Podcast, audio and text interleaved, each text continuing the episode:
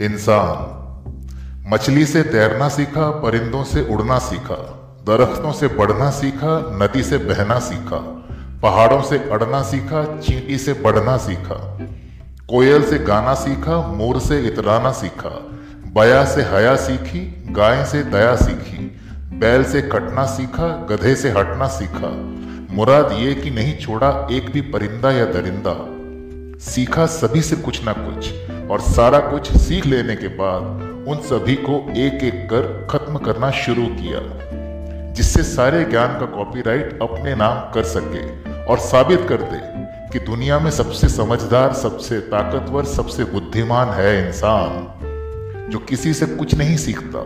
किसी को सीखना हो तो आकर उससे सीखे और उसकी कीमत अदा करे।